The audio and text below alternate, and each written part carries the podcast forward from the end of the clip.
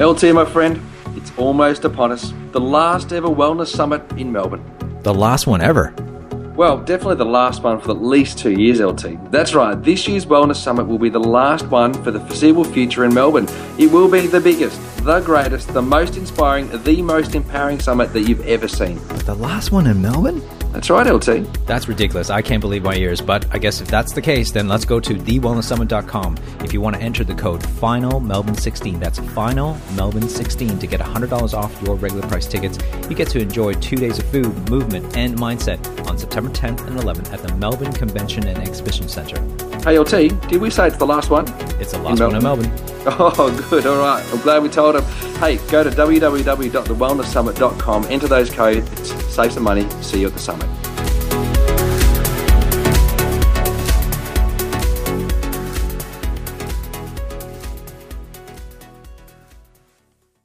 TheWellnessCouch.com, streaming wellness into your lives. Welcome to Backchat, exploring the five pillars of health with Dr. Paul Bergamo and Dr. Anthony Coxon.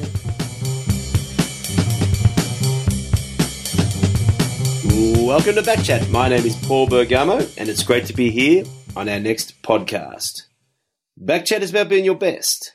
It does this by exploring the five pillars of health. It refers to being your best in thinking, moving, sleeping, and also in your neurology. Today's Backchat will cover the pillar of well, what's the pillar going to be, Anthony? Well, I'd say let's see. Uh, it's a bit of a blur this one. Let, let's call it neurology, but it could be a whole lot of stuff. I reckon. Absolutely. And I've already introduced him, Anthony Coxon. How you going, Anthony? Very well, Paul Bergamo. Excellent. Very so, good. Today's topic, which is uh, a little hard to you know squeeze into eight, just one uh, of our pillars there, but it's basically looking after people who have more complex issues, you know, more mm. severe chronic pain. Uh, they may see a chiropractor, uh, but these are often people who need a multidisciplinary pro- approach and collaboration with uh, general practitioners or pain specialists. Uh, people know a little bit about medication, which we try and get everyone off whenever we can, but clearly there is a need for this kind of thing, and it's uh, important for people to understand what their options are. And we're very lucky to have Dr. Terence Heng, who's a GP and chiropractor. So both Anthony, we've got GP we and chiropractor here. both the boxes. Practicing the eastern suburbs of Melbourne, involved in also the AHPRA panel boards, as well as the GP registrar examinations, GP supervisor, and medical student teaching. Terence has special interests in musculoskeletal medicine, skin cancer, and urgent care medicine. Other roles include surgical assisting in a variety of specialties, including orthopedics and general surgery, locum ED doctor for small country hospitals, and would you believe he also finds time to do some occasional casual lecture at RMIT University? He's a busy guy. He's a very busy guy. Hi, Terence. How are you going? I'm good, guys. Thanks for inviting me to the chat. Oh, thank you so much for, for joining us. Now, the, it's you are a little bit of a rare breed. We, we've just gone through and rattled off a few others that we know, but there's not a lot of people who have a, a chiropractic degree and a medical degree. Tell us, how did this all happen? Um, it happened about maybe second or third year of chiropractic school, I realized that um, there was a lot of interest or a lot of information about uh, medical knowledge and the diagnosis and management of things, but we never really got to uh, sort of encounter that. And my dad was a GP, and uh, I often followed him to work sometimes, and I was always interested in medicine. And so I think sort of midway through, I realized I wanted to do medicine so that I could see and sort of uh, feel feel this way through in this field as well, and to combine the two because I felt the two had really good sort of uh, things to produce and to help the community with. But um, just one on its own was never really quite enough. So I was lucky to get to medicine after a bit of study and uh, complete it. So that makes sense regards eventually perhaps going to medicine, Terence, given now that we understand your dad was a GP, but how did you get into chiropractic first? What was the what was the trigger there? Uh, well, the, the, to be honest, the trigger was not getting to medicine the first time round um, what happened was I tried for med- medical school, but I was quite playful when I was in that year 12 equivalent stage, and so didn't quite make the grade. And uh, my family aunt actually introduced me to a chiropractor in Singapore, and it was an, a fantastic experience. And he uh, taught me pretty much what I know about chiropractic as well, and got me interested. And I applied for it, much to the sort of uh, dismay of my father, I think, at the time. Hmm. But uh, what happened was he slipped his back, I think, at some stage in my career of chiropractic study and uh, went to see a chiropractor because he thought it might be a good idea since his son was studying it. And uh, he got better within a few treatments. And he said, you know, there's no drug that can, you know, give him the sort of relief, the patient the sort of relief. So he was a believer after that. Ah, right. So you even managed to convince your father that uh, the chiropractic is helpful. That's that was good. Uh, so yeah, you- he, he can imagine his uh, dismay when he said I was going to be a GP after that. Oh, very good. How did you? So you've gone. You you've uh, finished your chiropractic degree. I'm assuming you've practiced a little while for a chiropractor as a chiropractor before you then went into medicine. Correct. I did uh, one and a half years full time as I prepared for the uh, entry into the medical school. A- And so, and you continued to practice chiropractic while you were studying medicine. That's right. I uh, had to support myself, and uh, chiropractic made it a, a very nice little uh, sort of profession I could do at part time and sort of balance between medical school and the hospital rotations. It's not a bad part-time job after all, is it? And what, I love, and what I love about Terence is he still incorporates chiropractic as well. That, that's correct, isn't it, Terence? That's right. So uh, where needed, and um, depending on the case by case basis, if I need to do chiropractic adjustments or anything else like, um, I would do it in the clinic rooms, and you know, it'd be part of my treatment regimen because you can't really divorce the two minds together. It's impossible. I'm not sure if you know many chiros who've done medicine, but the ones I do know have often not come back to chiro at all, or you know, moved into medicine. And chiropractic is historical; it's not part of their their careers going forward. So it's really nice to have uh, Terence, who actually still puts back into chiropractic as well as doing uh, his medicine too. Absolutely. Now, our conversation tonight is uh, is about sort of uh, uh, pain and chronic pain, um, and, and so maybe let's just sort of define some terms that'll make these conversations going forward a little bit um, a little bit easier. Neuropathic pain versus musculoskeletal pain. What, what's the difference? Um, I guess if you ask about musculoskeletal pain, I think that's what the public most uh, recognizes chiropractors and physiotherapists, and GPs for, and that's the type of pain you get with the backaches, the sprained ankles, the sore knees when you go up and down the stairs, aging process. That's the pain where it can be sharp, it can be aching. It's usually an activity-related pain, and it comes from you know fairly consistent diagnoses like osteoarthritis or sprain or strain or slip disc, something you can sort of pin your your finger onto and uh, say this is a musculoskeletal component, and that's what we're we're probably most uh, encountering the public with most of the time. Whereas neuropathic pain is a very unusual type of pain process, and I think um, very sure the chiropractors, physiotherapists, and the GPs are very very well aware of it. It's a it's a pain where the nerve fibers actually become hypersensitized and get very irritable and fire off pain signals, and so the pain is often quite a a very vague sounding, bizarre type sounding pain, and could be anywhere from chronic uh, complex pain syndromes to shooting and burning type pains, and associated often with other diseases like diabetes, alcoholism, or multiple sclerosis, all of which affect the nerve function. So, something that affects the nerves long term are more likely to give uh, neuropathic type pains. And the most classical one I think a lot of people hear about is uh, phantom limb pain, where uh, pain is felt after the you know, a foot is taken off and, or amputated, and the, the patient still complains that the foot is there and hurts and burns. So that's what it is, and that's a very hard um, sort of pain to treat. And so, just for to, to expand on that a little bit, and so for our backchat listeners, the uh, a musculoskeletal pain is that more likely to be a, um, a a local tissue source as opposed to a neuropathic pain, which is more of a, a central brain or, or some part of the nervous system source? Yes, it is, and it also depends on whether the pain, the duration of the pain length of time. If the pain has been a short term, so if you bend down, pick up a pot, and you have back pain after that, sudden pain in your back, that's probably going to be a localized uh, source of pain, being the ligaments, muscles, or tissues, or joint capsules around the area where the pain source will be. Um, whereas, as you mentioned, neuropathic pain is going to involve a lot more areas, including the ascending uh, tracts to the brain, and that can be very difficult to manage. And so, are they? Uh, is there a crossover sometimes between the two, like in a musculoskeletal problem that becomes chronic, then develop neuropathic consequences, or is it typically something that starts just as one or the other?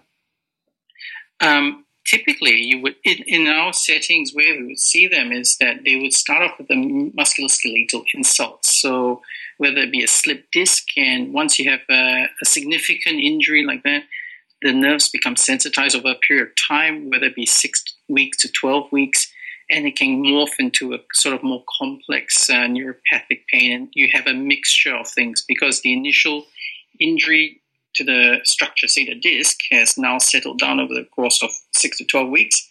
And you're left with a very um, neuropathic type pain and dysfunction that occurs with it as well. There may be an element of um, musculoskeletal pain that goes with it because things can get destabilized and uh, joints can become old. So that can be a comp- can be a component of mechanical pain as well. So it is hard to sometimes figure out which is the player in this case. So, Terence, we move perhaps from the diagnostic end, maybe more to the treatment end. If we mm-hmm. say from a chiropractic perspective, we, we use our hands, and then we may use some natural supplementation.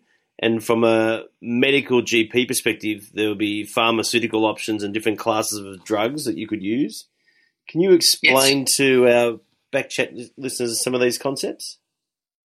Yeah, so I guess um, when you talk about natural versus pharmaceuticals, um, what we would understand mainly is that the natural treatments tend to be more, in fact, safer. Usually, they can be reproducible and to some extent, and they can be um, repeated without any fear of any sort of side effects or tolerance or complications.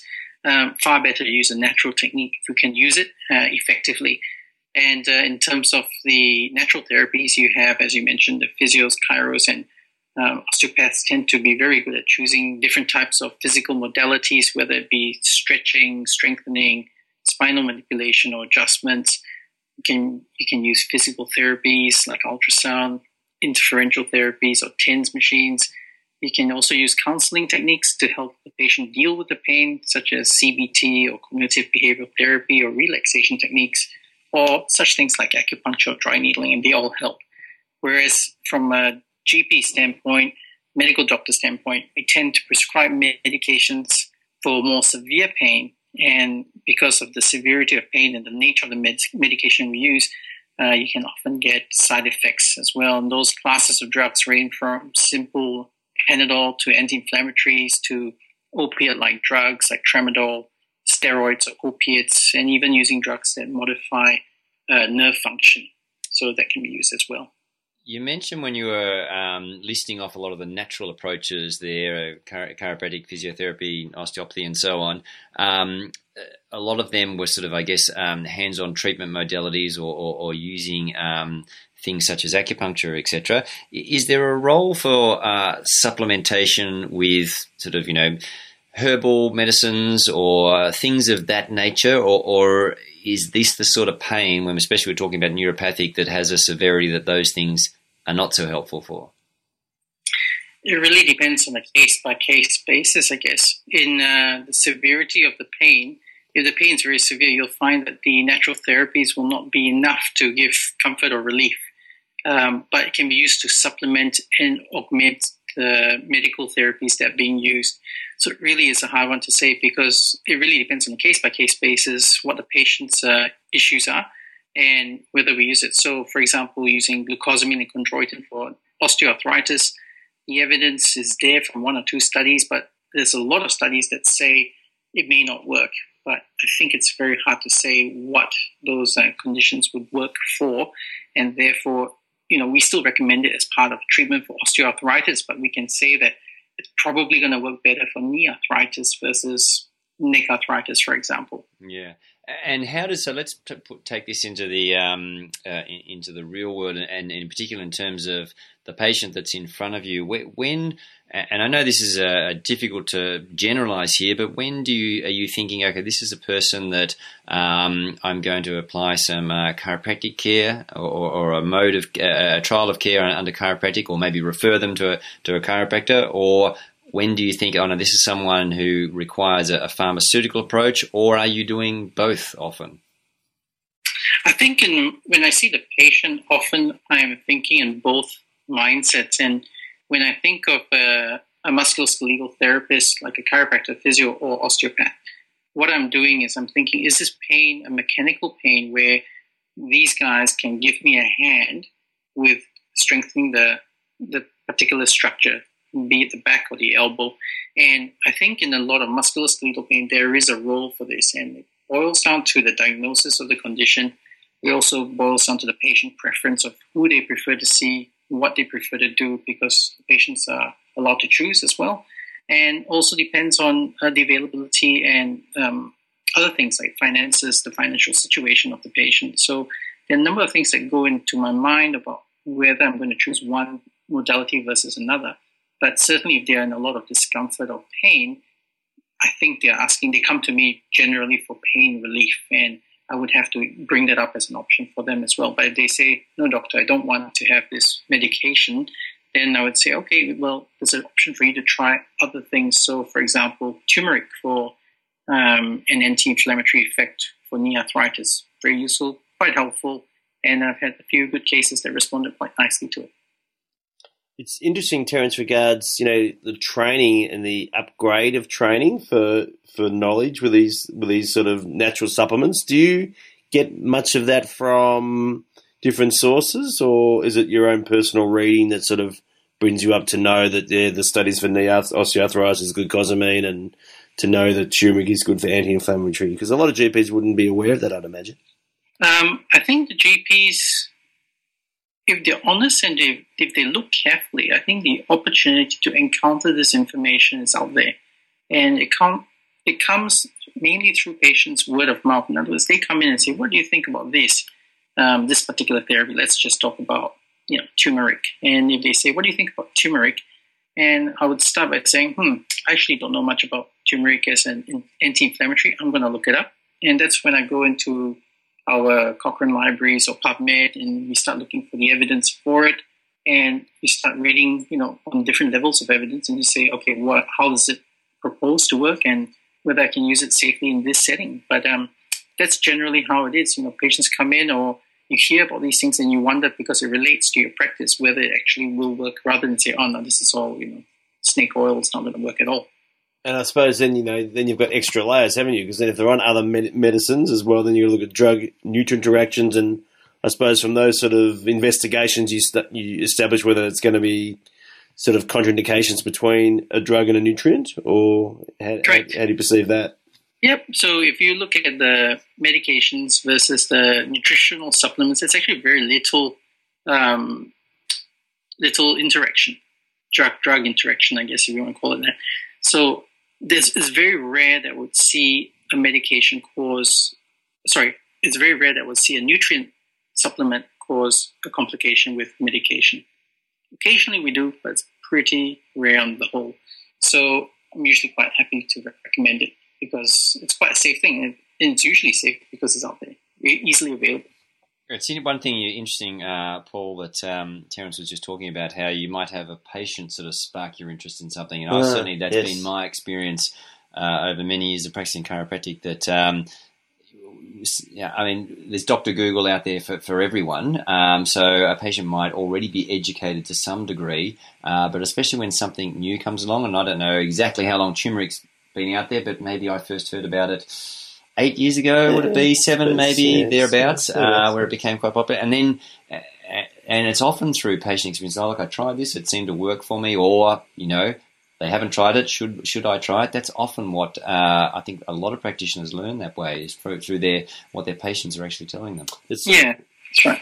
It, and it's fairly experiential, I suppose, in that sense. I mean, unfortunately, we may not have RCTs, randomized controlled trial, and, and, all these sort of things. But then I suppose empirically, if we trial it for a short period of time, Terence, and we find it there's efficacy from the patient's response, I mean, that's okay, isn't it? Oh, that's definitely okay. So long as the condition is is a the seriousness of the condition versus what we're do, doing with it. So, for example, if a pain is from a cancer-causing condition of the bone, yeah. then it would be silly to just yep. try turmeric. Of so course. it really does depend on the case by case. But for the majority of cases where it's non-life-threatening, yep. you know, it's going to be a chronic problem like osteoarthritis. There's no harm in trying the least uh, side effect uh, option, and that would be a natural option. So you want to do that as your first line option. What about uh, in your world of prescribing medications? What are some of the common pitfalls you find? Uh, the common pitfalls I find with prescribing medication, one of them is actually not working out what the diagnosis is, and that can be because the patient comes to me in a sort of inherited way. So they've seen other GPs, they come in and give me their shopping list of medications, and they go, "This is what I'm on," and I kind of go, "Yep, that's fine," and away we go. And uh, because of lack of time or lack of um, information that's available to me, I just move on with it. And then the sort of um, doesn't quite click until a few months later, and I go, hmm, "Why are you taking this still? You know, do you really need to be on an anti-inflammatory for this long, given that you've got these other conditions?" And that's when you kind of look into it. And so you look at the correct diagnosis first, because if you have a good diagnosis, it gives you a stepping stone for where to go off to launch your therapies. Um, other things that sort of catch you are the side effects, especially in certain specific groups. And those groups are groups that are not able to tell you what's wrong with them. And particularly in our case, the, el- the elderly population or the aging population um, have difficulty communicating sometimes. You've got other special groups like the uh, intellectually disabled um, patients, and they have difficulty communicating. So side effects are often very hard to pin down with them, and efficacy for that matter. Uh, and the last one would be compliance, and compliance being from fears or lack of follow up or anything else um, where the patient's actually not taking the medication as prescribed or sometimes even worse, overdoing, uh, overdosing on the medication. That's an issue. How do you handle a situation where patients do some doctor shopping? I mean, that must be a, you, you must have. You know, how do you how do you have a forensic lens to see that? What what sort of uh, red flags are there, are there for you when you, when uh, that arises? Um, patients actually, as you mentioned, are very um, highly educated nowadays, and they come in often with a diagnosis or at least alluding to a diagnosis that they want you to sort of dig out from them or to ask them about. And so, some of the ways I've found to help deal with the problem is to ask them, you know, what do you think it is? And they'll say, oh, I think it's this, doctor. And I'll go, okay, how did you find that out? And they'll say, oh, I read it on the internet or I heard it from a friend. And then I'll go through the process of explaining to them what I think it is and whether it is, you know, significantly related to what they think or whether it's not related to what they think and sort of justify why I think what it is. And if I need to, I'll pull up more information from uh, a computer database of, you know, what this condition I think it is uh, should be and give it to them so they can have a read. So it is a very common uh, thing that we face. In fact, to be honest, it's just part of general practice that the patients come in knowing what they have or having an idea of what they have, and uh, actually having an idea of how they want to be treated, or having an idea of different options for treatment. So putting it in perspective, I think, is what the GP does. Puts the condition into perspective and also puts the treatment into perspective for them. I guess from uh, our perspective, Paul, as chiropractors, mm. uh, you know, our training's been our, our modus operandi natural, natural, natural, and you know only if absolutely medication, and then only if that doesn't work, then you know more invasive mm. uh, procedures. I guess this is. Um, you know the challenge. We're obviously talking here about people who um, who have some significant um, mm. pain-related issues, uh, wherever that pain might be uh, coming from.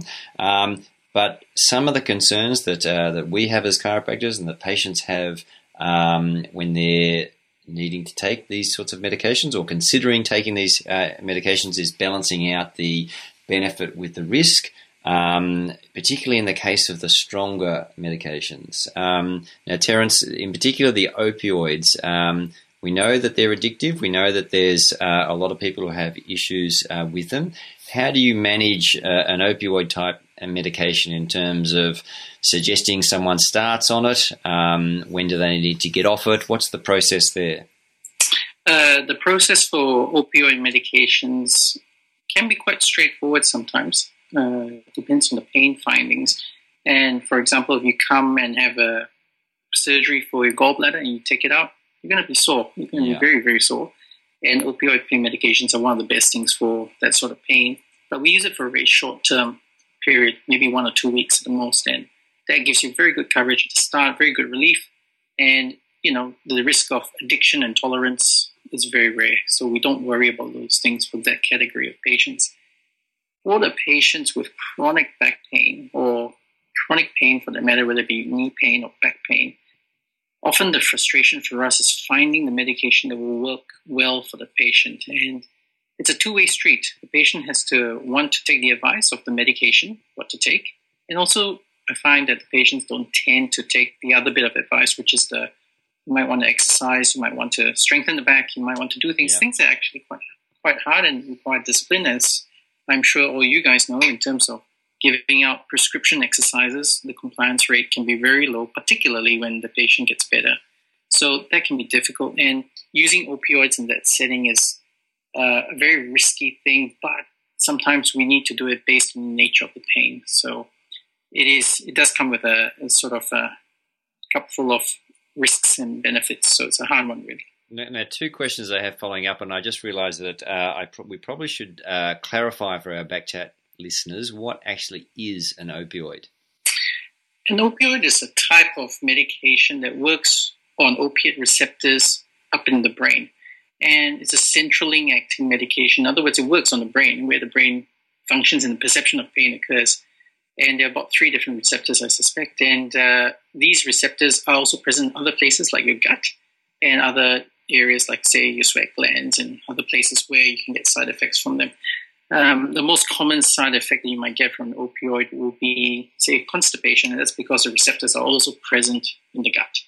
The nature of opioids are very powerful.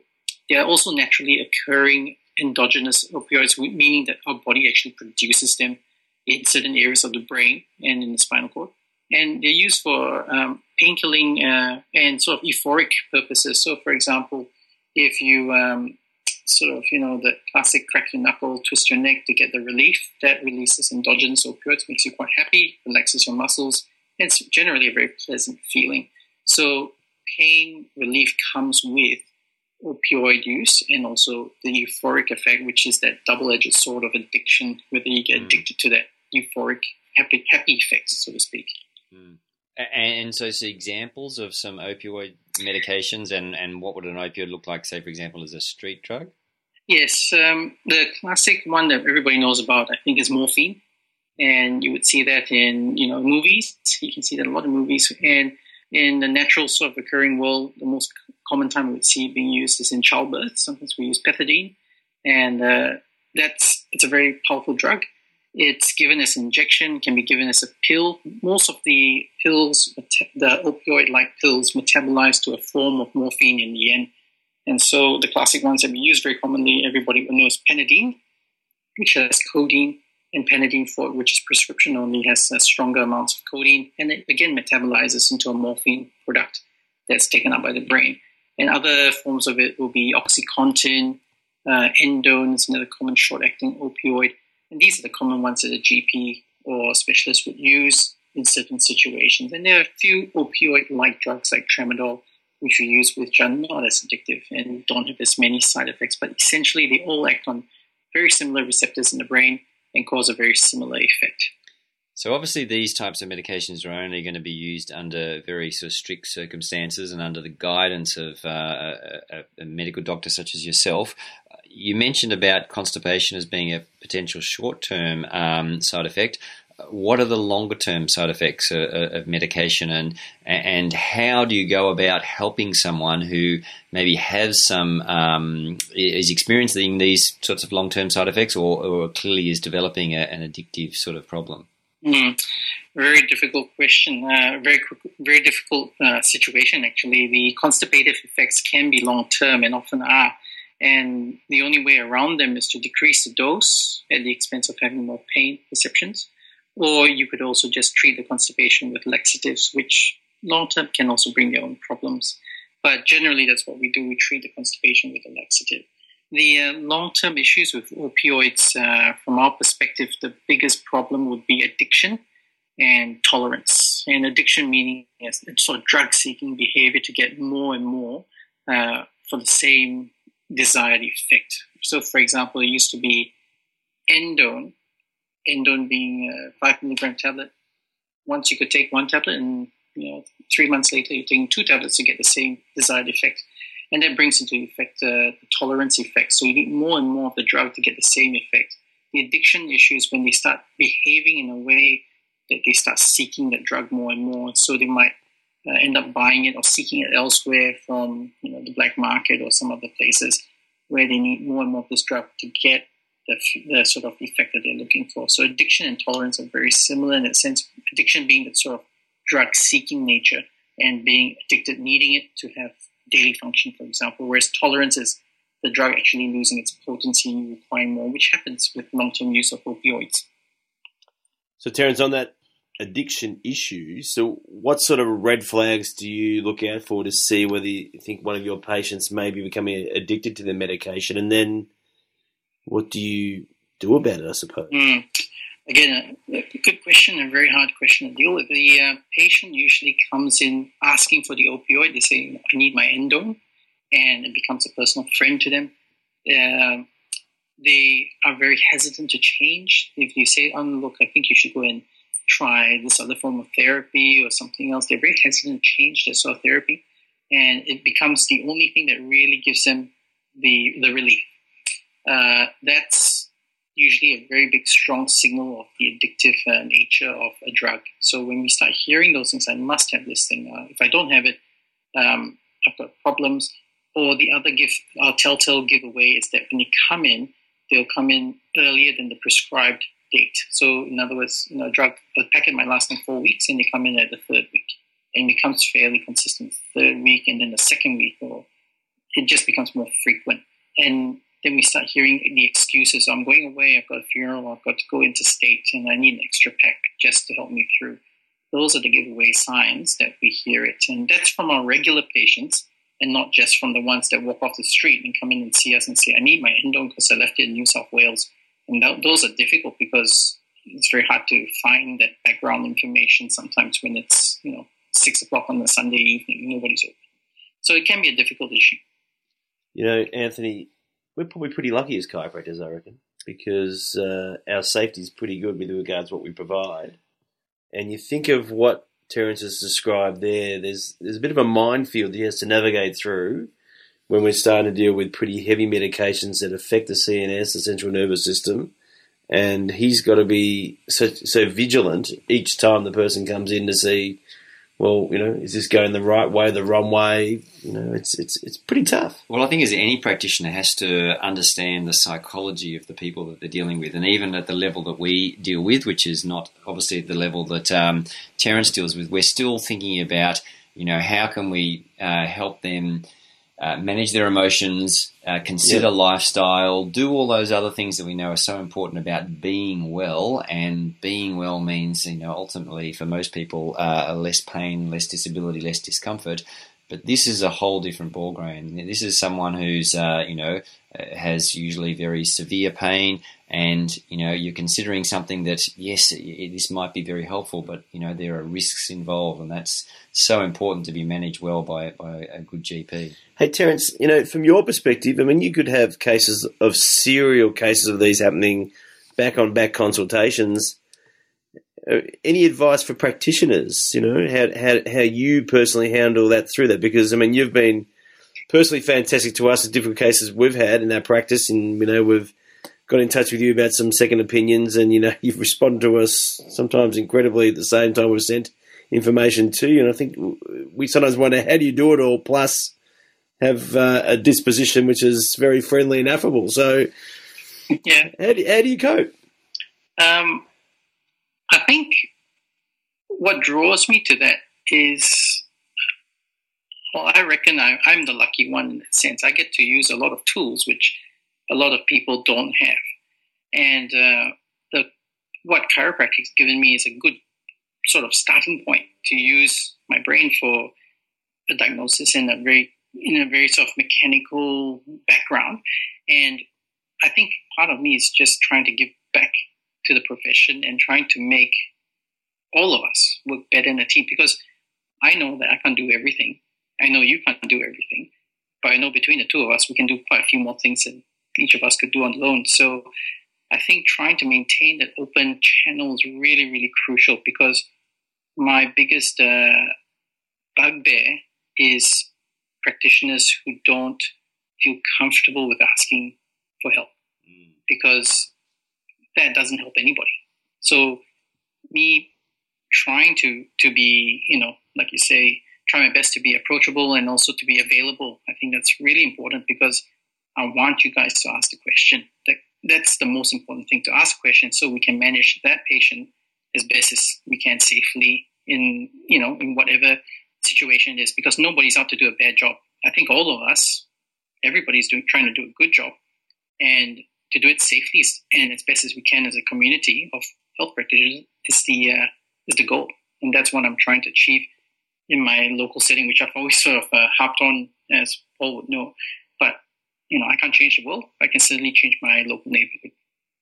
And what about advice about as a practitioner with really difficult cases? How do you look after yourself and your own well-being so that you can be sharp for the next consultation after you, you may have had some difficult news to deliver to a previous patient or you know hearing some difficult news from another patient and then coming to front up to the next patient. Can you give uh, our backchat listeners and, and backchat practitioners because a lot do listen to the to the podcast what you do to help yourself get through that? That's a good question paul. I think you know um, part of it is when you see a case, or I should use the word case, it's not a very good term to use. When you see a patient, they're really sort of a friend you're trying to help. And you might find that that particular issue that you're dealing with is you know, can be tragic, and the news can be very difficult to give, and the outcome might not be good. And you have to do it in a way that doesn't make that patient feel like you're rushing to consult, doesn't make it them feel like they're not valued because that's the worst thing to feel. You're not valued when you walk out the door. And when you, if you were to face that situation, you have a bad consult in the sense that you've got a really heavy one. We call it heart sinker, you know, a really heavy one. Um, sometimes I just take a few minutes just to do, look at some notes, read an article in the paper, so just to diffuse the situation in my brain before I move on to the next one. And having that break is often the, the simplest thing I do to sort of refresh myself and recharge so that I can see the next patient. It's particularly difficult on a busy day, and um, my receptionists have always joked that I can be able to see and double book my patients. And sometimes I wonder if that's the best thing for me or my patient because doing that doesn't give me enough time to sort of spend time with one patient and doesn't give me enough time to recharge. So I think it's a very fine line that any of us would uh, operate in because the more you do quickly, the more mistakes you tend to make. So being aware of your capabilities and where you walk the line, how you walk the line, I think is probably the most important. And that's different for everybody. So some people work better on 45 minute consultations, that's fine. And some doctors work better on five minute consultations, although I would argue that's quite dangerous depending on the consultation. So it really is a case by case, doctor by doctor basis. And uh, the best thing to do is to know yourself and how you approach it. But the, one of the more important things I try and remember is that the following patient that walks in the door doesn't deserve to take on your baggage that you're going to bring in or that you have in the room already. So, you know, when they come in, they expect to see a fresh person who's willing to take on their, their troubles. And, uh, well, that's what I try and give. But I can tell you, I've messed up a few times and brought their baggage in, and uh, the patients know about it. So I try not to do it, but it does happen, and I think that's just part of being human. Uh, and that's exactly what I was about to say. That uh, um, it is being human, isn't it? We Mm. are we are real people. We are you know affected by these sorts of Mm. things. I think in a, in a chiropractic environment, it's probably a little bit more about people moving forward and well-being, and people who are just wanting to get the most out of their lives and improve their function. Of course, we have people who have some you know severe Mm. disabilities and so forth, but it's not the same in this environment. You know, where where that you might just be back to back, all that sort of stuff, and you do have to cleanse so that you're uh, uh, fresh, ready for the next person, but um, it's not always easy. Now, talking about uh, other aspects, we've sort of talked a bit about the, the, the drug approach. What are your some other approaches that you do in your practice um, to help people with chronic pain? Maybe those that don't involve, for example, uh, opiate medication. What I gather you're alluding to is more of the interventional treatments. Is that right, Anthony? Yes, yeah, absolutely. Right. So with the interventional treatments, they're sort of the bridge between surgical approaches and medications. And it may not be um, that the medication's not working. You might just need a bigger punch, for example. For example, with back pain. Um, if I suspect a particular joint is arthritic and it's the cause of the pain, say, for example, the left L5S1 joint, facet joint, I might choose to inject the facet joint with an anesthetic steroid combination to prove to myself and at the same time to deliver some therapeutic medication to bring down the inflammation into the joint and watch for the response. And that helps me sort of gauge what sort of problem I'm dealing with. So, in other words, I'm saying, look, I reckon that your pain is coming from this facet. The medications don't quite work so well in this case, or haven't responded in the way I would like it to be. Um, I'm going to send you for this injection, which is not surgery, fairly safe still. And that just helps prove to me and you that we're on the right track. And then we can sort of target that treatment a bit better. It also means that we can move on to different types of uh, interventional modalities, such as epidural steroids, um, radiofrequency denervation, or neurostimulators. So, all very a very new field of um, pain control med- medication and interventional techniques, which very few people are doing, but more and more so becoming uh, a real option for chronic pain sufferers. So those are the interventional methods. But you know, it really does boil down to education of the patient, saying this is what your pain is, and this is the prognostic or the realistic um, future. And once they understand that, they become more accepting, I believe, of uh, their situation and can make choices more radically. Because often they come to the doctors thinking, "Find my problem and fix my problem." Mm. Sometimes it's a hard one because the problem is there to stay, and it's about managing the problem, just yeah. like you would manage a patient with eczema or with asthma or chronic low back pain from disuse, for example. So, say for example, in the uh, instance of a facet injection, are you doing these within your practice, and are they under ultrasound or, or uh, other form of guidance? The facet injection, specifically for the lumbar spine or the neck, um, are done under a radiology clinic. Yep. So a radiologist would do it typically with CT guidance yep. and, or fluoroscopic guidance, where the needles placed very accurately into a very specific joint that has been identified by the practitioner. The types of joint injections that I would do are the joints which are very accessible to my hands, and that would mean um, there's no question about it, such as the shoulder, the, the knees, the thumbs, joints are very close to the surface, which I can palpate, feel, and I can actually get a, a, result within 10 minutes. And the patient says, Yep, I feel better with this. That's the nature of the joint injections that I would do. But um, if it's a deep joint injection like the hip joint, then it would be definitely under CT ultrasound guidance because accuracy is really important. You don't want to stick a needle into somebody with a second guess of thinking, yeah, I think I got the joint. So you want to be pretty accurate. So, Terence, when it comes to prescribing pain medications for your patients, after a period of time, how do you help them come off those or stop their medications? What sort of tips or advice can you give there? The most important tip and advice I can give for that is the education of the patient in regards to what signs we're looking for. Let me give you an example. If a patient has um, a slip disc, for example, it's a very painful condition, typically takes three to six weeks of uh, medications to sort of calm the pain down. And I would tell the patient to make a diary if I can. Um, and the diary would tell me, you know, the activities that trigger the pain, the frequency, the intensity of the pain. And I would use that as my baseline. Now, sometimes the patient would say, I've been having this pain for three, three days already, and it's really intense and I'll say, okay, you tell me what scores, what sort of uh, activities trigger, and they'll say, oh, I can't even get out of the car, I can't sleep for more than two hours, and so that becomes my baseline. And once I have my baseline, which I note down in the file, the patient then goes on a course of medications, and as they come back and respond to the medications, I'll say, okay, so how are you sleeping now, for example? And if it's getting better, then I'll use that as a sign of encouragement and tell the patient, look, you're doing really well. The, pa- the pain is getting under control. The condition seems to be getting better let's start thinking about cutting down your pain because this is where I want you to be at, you know, for example, six weeks. So we move with the patient, but the patient has something to attach themselves to from the beginning. So they have an idea of the improvement that they're getting. And they also have an idea of where you're leading them to. I think that's what patients want. They want to know they're not saying, here's a medication, go home, take it, and I'll see you in two weeks and we'll see what happens. I think they want to know that the, the doctor has an understanding of their pain, has shown them what it is and is able to say, this is where we're going to go, and I'm going to follow you through that process, and we're going to decrease the pain medication as required. And I reckon, Terence, it'd be really difficult when you inherit other patients.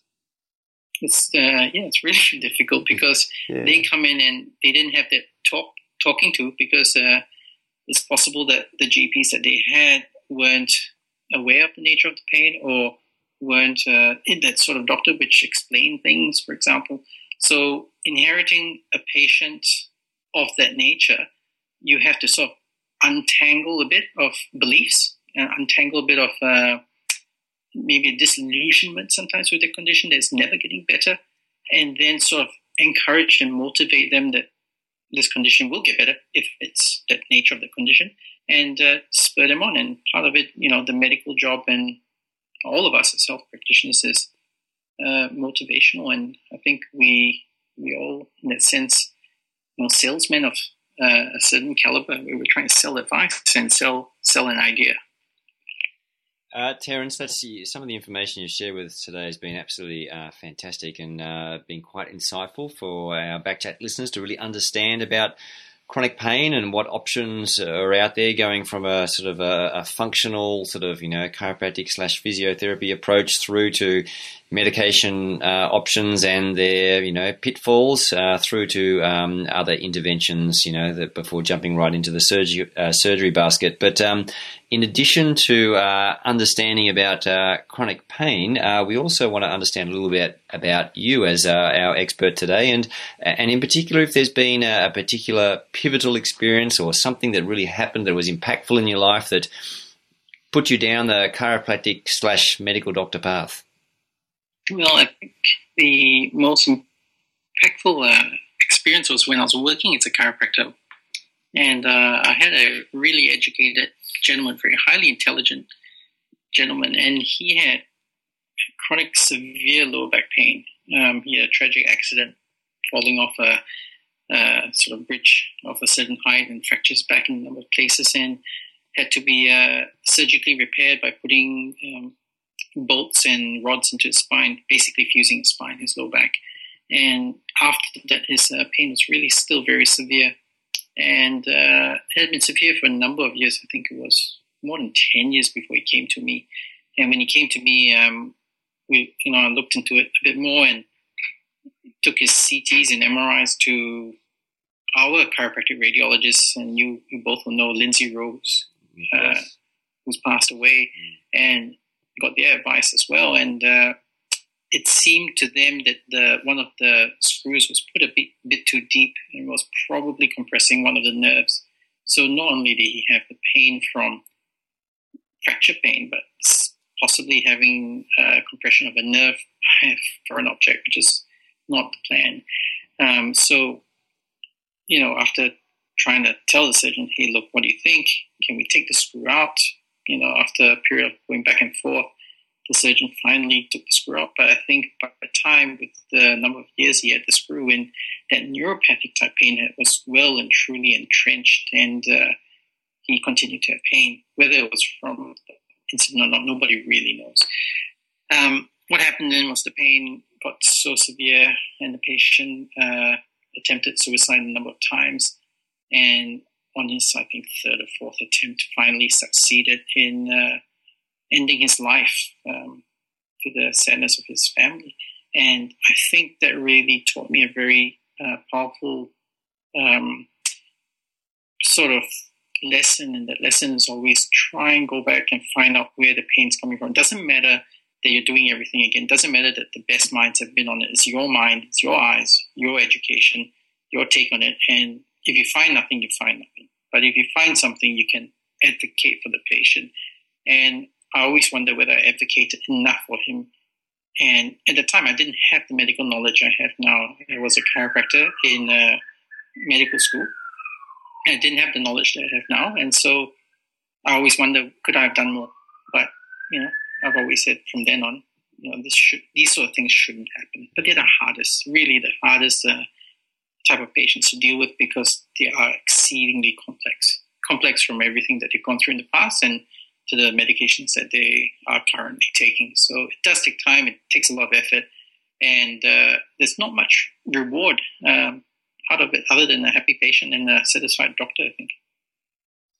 Well, a very happy patient and a very satisfied doctor in some cases, but you're quite right. These, you know, these some of these uh, cases are are extremely concerning, and that was a you know a really tragic story. uh, but but the, like you said, a lesson to be learned from it, and that drove you forward. So that was uh, so that was terrific.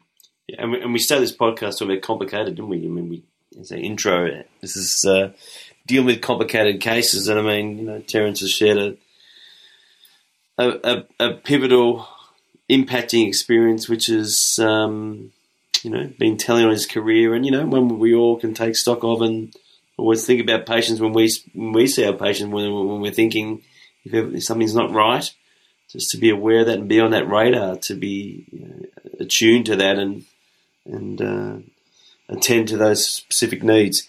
Terence, can I just come back now in regards to some take home messages because we've talked about a lot of different things today. It's been fantastic. Can you give our back chat listeners three take home messages? Yeah, sure. I'd be happy to. Um, take home messages, which I would share with all practitioners, um, always try and get an accurate diagnosis. The diagnosis is key.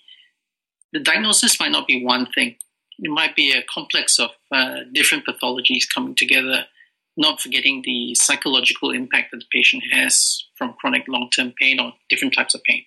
So the diagnosis is really important, and as um, health practitioners, having the diagnosis correct helps to point towards the right therapies. And if it's complex, it might involve different uh, health providers. So it helps point to the right places where we can get started. And when you get started with different practitioners who are like minded, you often start to come up with pretty good ideas of how to manage a patient well. You get different ideas because, like I said, nobody knows the one thing, and everybody just helping to give the two cents worth into a pot always is quite useful. The second thing I would say is uh, it can take multiple attempts at different therapies.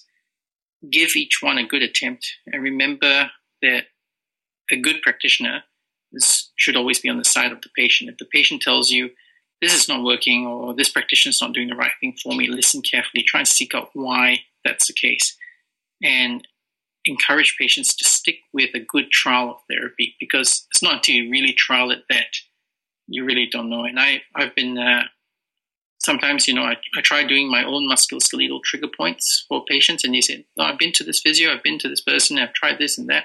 And I go, okay, but look, I want to do it my way, which might involve certain muscle activation techniques, for example.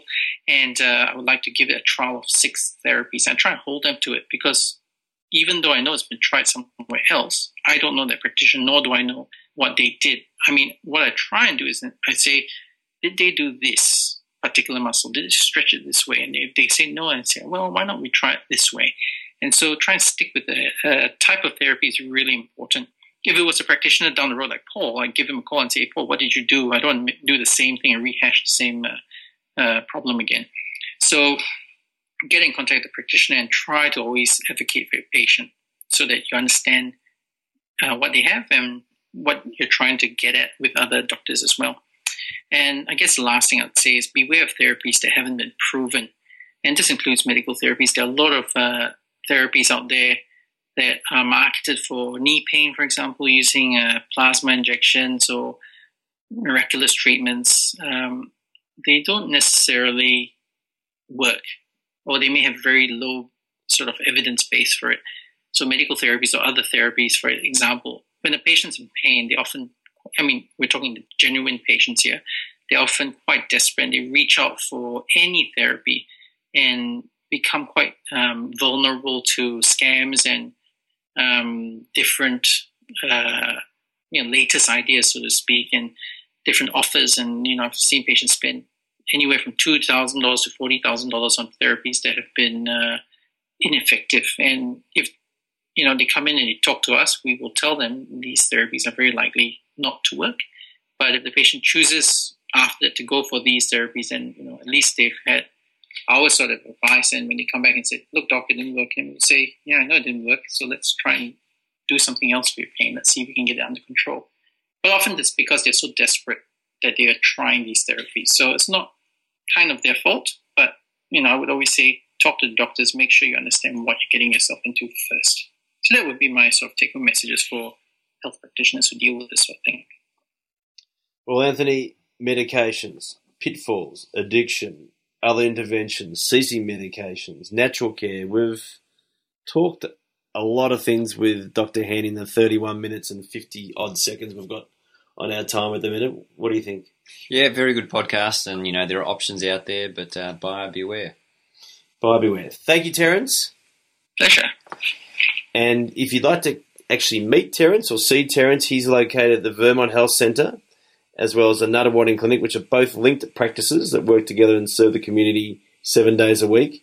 There are doctors there with a variety of interests, so you can check vermonthealthcare.com.au and or nunawadingclinic.com.au respectively.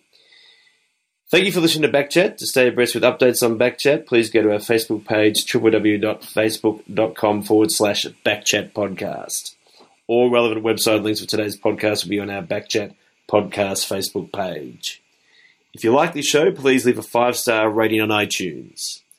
We leave you with one thought be the best of what you do, and you will grow and inspire others around you. We look forward to catching up with you on our next Backchat podcast.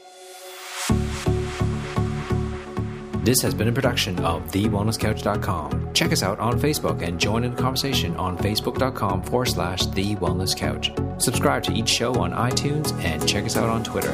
The Wellness Couch, streaming wellness into your lives. Whilst the Wellness Couch presenter endeavor to provide accurate and helpful information to their listeners, these podcasts cannot take into account individual circumstances and are not intended to be a substitute for health and medical advice from a qualified health professional. You should always seek the advice of a qualified health professional before acting on any of the information provided by any of the Wellness Couch podcasts.